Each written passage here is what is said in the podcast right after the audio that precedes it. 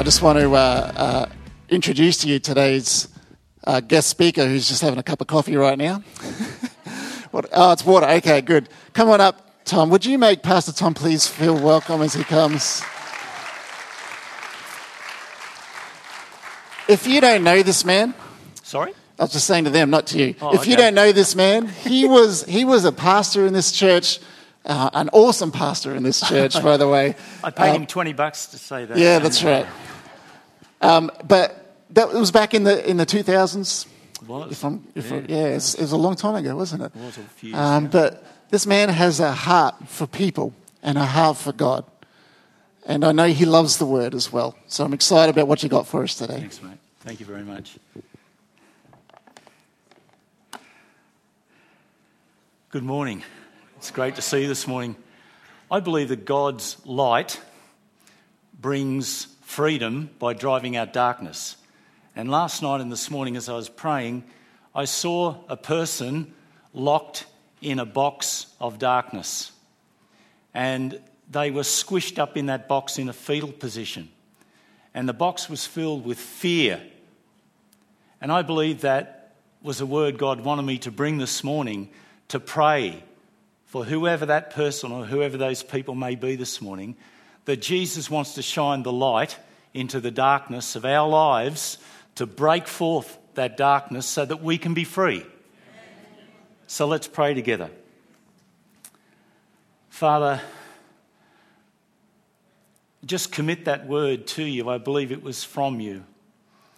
And I just pray for whoever that word is relevant for this morning, even right now, that you would burst forth your light into that darkness that is restricting their life, that you would burst forth that light that would drive the darkness away, that would destroy that little box of darkness, and that they would rise up in light and in freedom this morning. Even right now, Holy Spirit, we submit to you. Move, Holy Spirit, to bring that freedom into lives now, to, to, to burst forth the darkness upon hearts, that we might rise up and fulfill the destiny that you have for us, that we will no longer walk in fear, but we will walk in power and love and of a sound mind. Father, even right now, by your Spirit, let that ministry begin. Let that freedom come in the lives of your people. in the precious name of Jesus. Amen. During World War II, a group of German soldiers came across a number of Jewish people in a village. And they took those Jewish people out and they stood them in front of hay bales. And they got their soldiers and they lined them up and they readied them to execute those innocent Jewish people. And as they were preparing to execute those people, one of the soldiers said, I can't do this. And his commander said to him, If you are not prepared to execute these Jewish people, then you will be executed with those Jewish people. And so the soldier laid down his rifle. He walked up to where the Jewish people were and he turned around and he stood with them.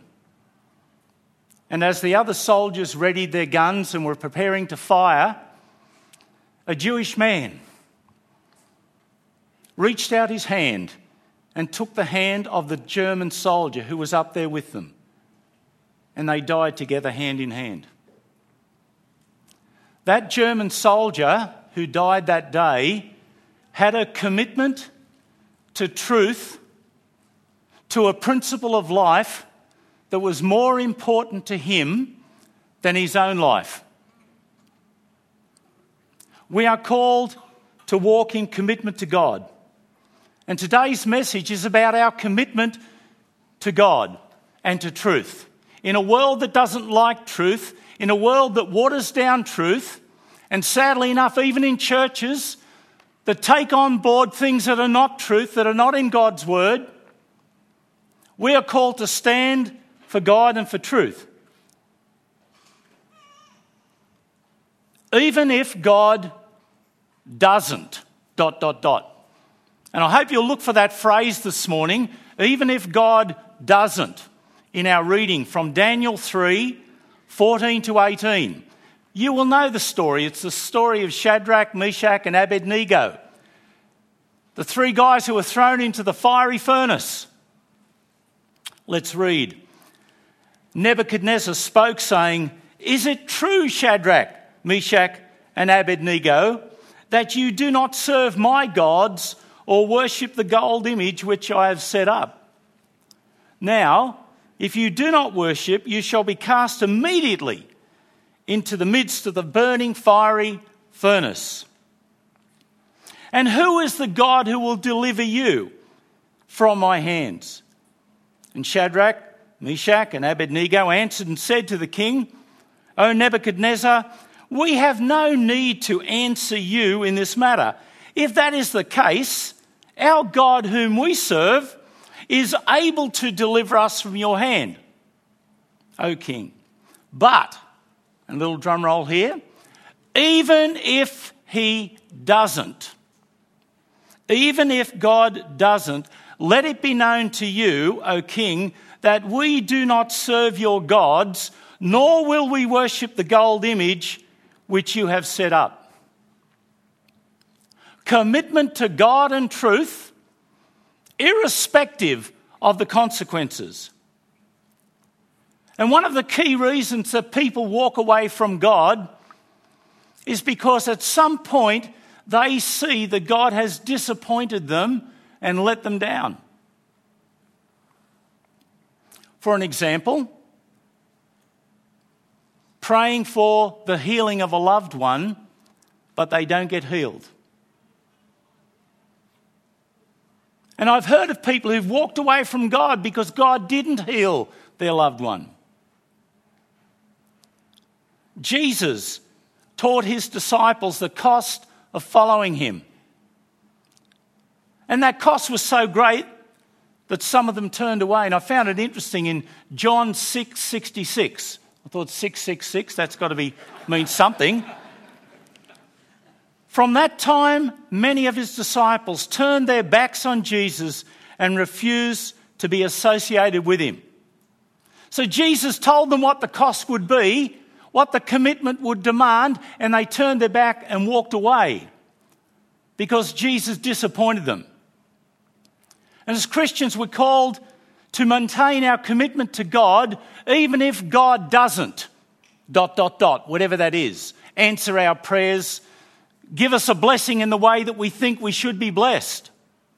Do we have a Shadrach, Meshach, and Abednego level of commitment that says, even if God doesn't deliver me, I'm not going to bow down and worship the money and the, the glory and the power in this world. I refuse to worship that golden image. I want to talk about two statements that fill in that blank, even if God doesn't. We should maintain our commitment to God, even if God doesn't show us the reason why we're going through the trials and tribulations. Anyone here never been through a trial or tribulation? Please put your hand up. Had no difficulties in life. Life has just been a breeze. I don't see any hands here today. We all go through difficult times. And as Shadrach, Meshach, and Abednego were going through their difficulties, they didn't have a reason. They didn't understand what was going on. We see, for example, in the life, pardon me, of Joseph. 14 years, betrayed by his brothers, thrown into a pit sent down to Egypt, misunderstood, falsely accused of trying to hit on Potiphar's wife, thrown into prison, 14 years. I can imagine he would have been a very angry young man after 14 years, thinking, Why did God let this happen to me? Why doesn't God save me? Why doesn't God deliver me? And it wasn't until the very end of his time there in Egypt as he came out of the prison into the palace. and his brothers came to him. This would have been a great opportunity. What an opportunity. Here are the brothers that come to you, that threw you in the pit, and you're the second most powerful person in the earth. You might have been thinking, Here I go. They are dead meat. They're gone. I'm going to make their life misery. But at the end, in Genesis 50 19 to 20, Joseph said to them, Do not be afraid. You meant evil against me, but God meant it for good in order to save many people. And so the things that Joseph, pardon me, went through were a means of God bringing about the salvation not only of his family, but of the whole Egyptian nation was saved through the seven years of famine. But obviously, Joseph had to reach a point where something broke through of God's light into his life, where he was able to forgive his brothers. Because he could see that God was going to bring about something good through the situation. We should maintain our commitment to God, even though we don't have the answers to all the questions. Even though we don't know why sometimes our prayers don't get answered in the way that we would like them to be answered. Dear Lord, I would like to know the Powerball numbers for next Thursday. Probably not going to get an answer I want. But then we read in Isaiah 55 9 For as the heavens are higher than the earth, so are my ways higher than your ways, and my thoughts than your thoughts. And just reminded me when God was talking to, to Job and questioning God, and God said, Where were you when I laid out the heavens? Oh, okay. Where were you when I created all these things? Did I come and consult you and ask your opinion? We need to keep our place. We don't have all the answers, we don't know all the reasons. His ways are higher than our ways, His thoughts are higher and deeper and broader than our thoughts. Even if we don't understand why we've been through the difficult times, and I can think back over my life, there have been times when I said, God, why did you let this happen to me? And it wasn't until later that I began, a little bit like Joseph, to see, oh, you let that happen to me for this reason. And God worked in Joseph's life, a man who was very proud. Imagine going to your brothers with that beautiful coat of many colours and saying, I got the coat, you guys didn't. I'm awesome, you're not awesome. UGLY, you ain't got no alibi. Yeah? But after 14 years of being in the pit and the prison and all those places, he was able to, to rise up and be gracious to his brothers in forgiveness. That's what puts us in little black boxes this big and crushes our life unforgiveness.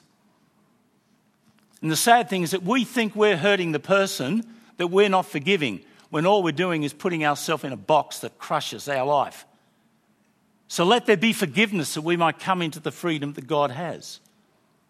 Even if God doesn't give us the reason for the things that we go through, we maintain our commitment to God as they did.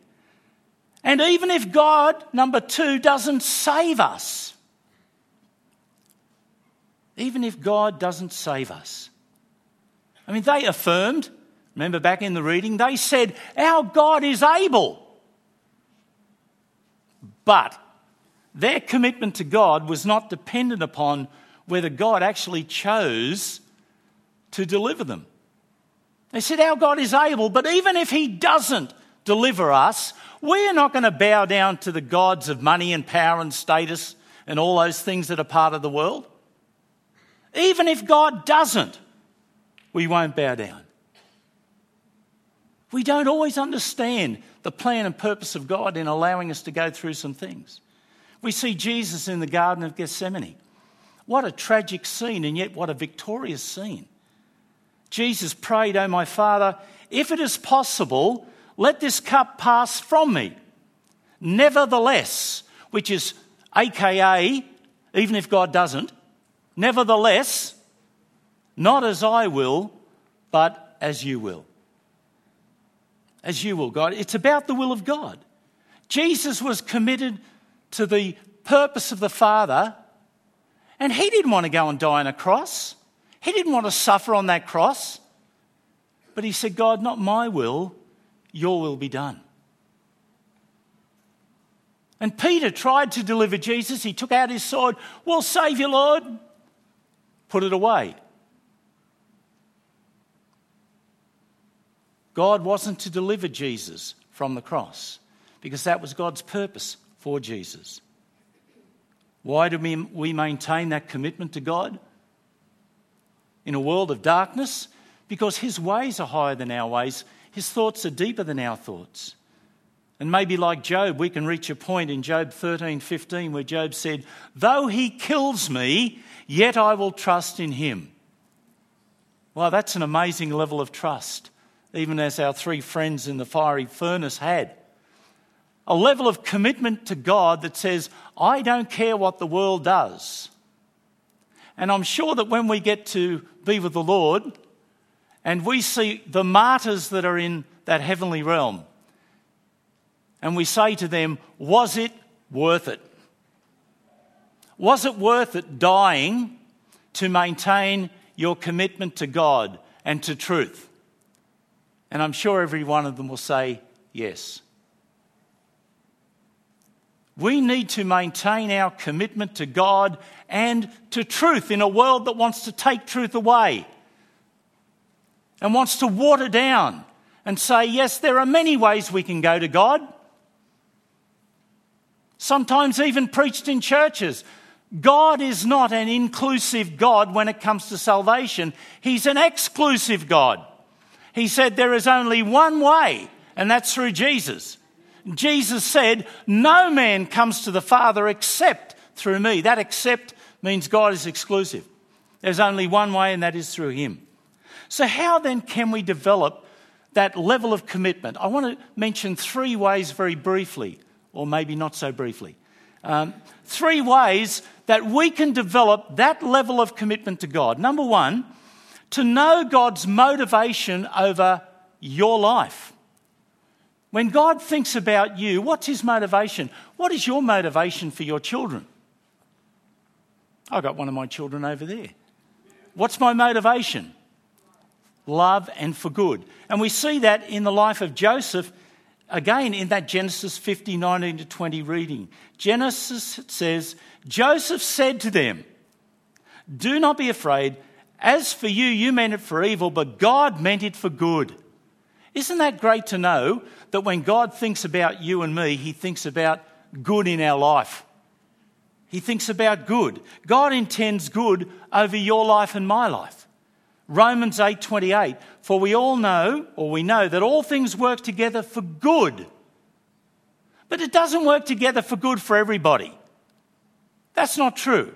It works together for good to those who love God, those who are called according to his purpose. Not those who rebel against God and decide they want to go their own way. I find it amazing to think that God thinks about me. You know, I think all of the billions of people who've ever lived and live now, and all of the things that God must have to do every morning. Oh, I've got to make sure the sun comes up, and Got to make sure it rains, and, and I've got to make sure the animals are fed, all the birds that I've got to care for. And then God says, Oh, yes, what's his name? Um, oh, yes, I'll have a few moments to think about him. God thinks about you. You are not a number. You're in the very heart and mind of God. God thinks about you. Jeremiah 29 11. For I know the thoughts that I think toward you. And take that really personal this morning. Don't think it's talking about the person next to you. It's talking about you. I know the thoughts that I think toward you today, says the Lord. Thoughts of peace and not of evil to give you a future and a hope. Even if God does not deliver us from the trials, the motivation, the answer to the why question is because He has good in store for us. Now, I can remember a time when my mother said to me, You should eat those carrots. and I said, But mum, I hate carrots. Can I have some Turkish delight instead? and for some weird reason, she said to me, No, because carrots are good for you. And the only consolation I have is I know that when I get to heaven, there are no carrots or celery. But there's apparently plenty of Turkish delight. And so I will enjoy that place, knowing that someone is looking out for you for your good, not to destroy or discourage, but for your betterment. That's the motivation, the answer to the question why, as we go through trials, the difficulties that are there.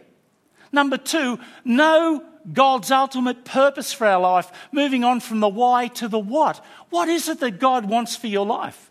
Again, if we go back to that reading, I'm going to be reading it a few times because embedded in here is the answer to these questions. Joseph said to them, Do not be afraid. As for you, you meant it against me for evil, but God meant it for good in order to save many lives. God's good over us is salvation. His purpose through Joseph and for Joseph was salvation, and the same for us. And it is heartbreaking at times to see the world promoting for our young people to take hold of a career path and to become rich and famous and to be on TV and have all of these things. Do you know they last only for a very short time? I can't believe this year I've been married 40 years. And being married to Glennis has, has not affected me too much. But it's, it's affected hers, apparently. And she's still working on me. But doesn't time go quickly? I think, Nathan, it's been 12 years or 13 years since I was here. And the time just seemed, you blink and they go. And, and it was just, you know, it was just the other day I brought Claire home from hospital and she was this big. And then I fed her, and now look how tall she is. She's, she's gorgeous. We have a desire to bring good into the lives of the ones that we love. And in God's heart, as He thinks about you and me to bring good, salvation summarizes that. The God just doesn't want to relate to us in this very short, brief life that we have. And I remember going and talking to an elderly lady many years ago and talking about her time on this earth. And she said, I know I'm coming to the end of my time. And after the discussion, we realized that this life is like being in a womb. It, it's, it's restrictive, it's limited, it's only very short, and then we burst forth into a, a world of amazing things. And eternity will be like that. When we burst into eternity, when we're birthed into eternity, we look back on this life, if we take any time at all to look back on this life, we will just be so focused on the amazing things. There'll be no more tears and death and suffering, but it will just be amazing things in the presence of God. Eye has not seen and ear has not heard what God's got planned for you and for me. It makes us want to say, I'm ready. Take me, Lord. And so we see the what as we go through the difficulties and we realize that God is, is wanting to produce salvation for us. It's not just in this life, this is so quickly gone, but an eternity.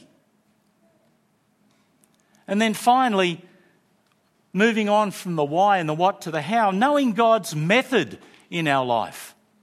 We need to understand God's methods.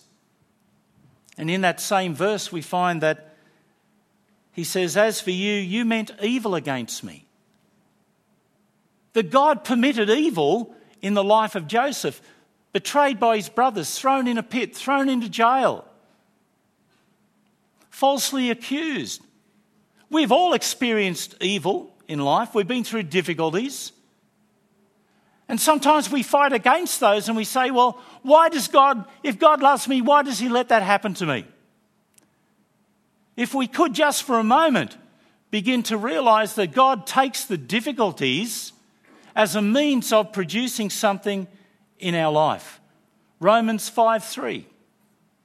We can rejoice And I know this will seem insane if we don't have God's perspective on things. We can rejoice when we run into problems and trials, for we know that they help us develop patience. Anybody here ever prayed to God for patience? Dumb move. Dumb move, guys. I have until I read the verse that tribulation works patience. I didn't realize I was praying for tribulation. I just wanted patience without the tribulation.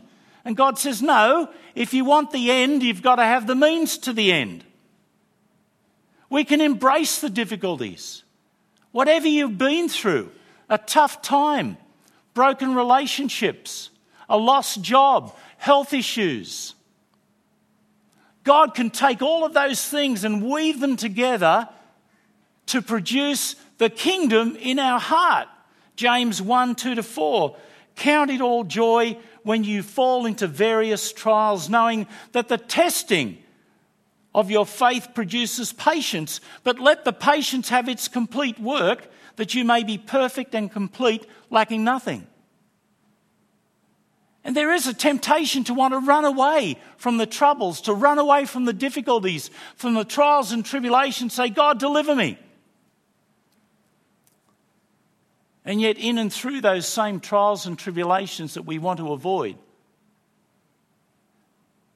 we see the hand of God taking us with all of the impurities, putting us into fire, and out of the fire comes pure gold, fit for the kingdom, able to be in the presence of God because God has purified our life, and we have the patience and the joy and the love that God desires to give us.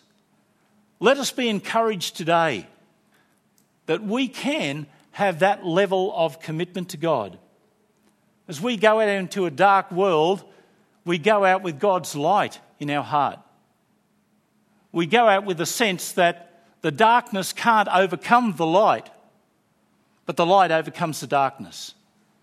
And whatever your difficulties and trials are, I pray that God will help all of us to see beyond those difficulties, to see that God takes them and uses them to produce His kingdom in our heart.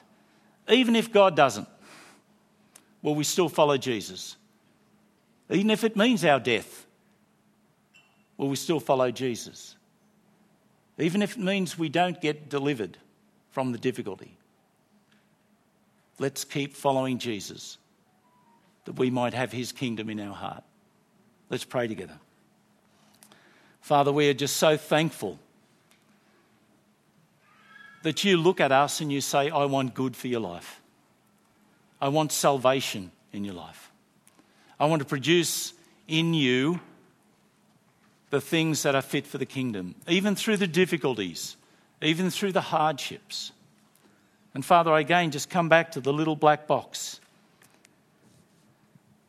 Father, may that darkness not overcome us.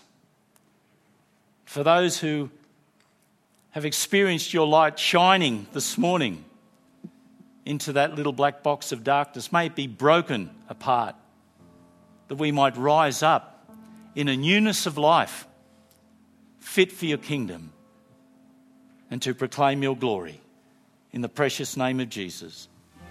Amen.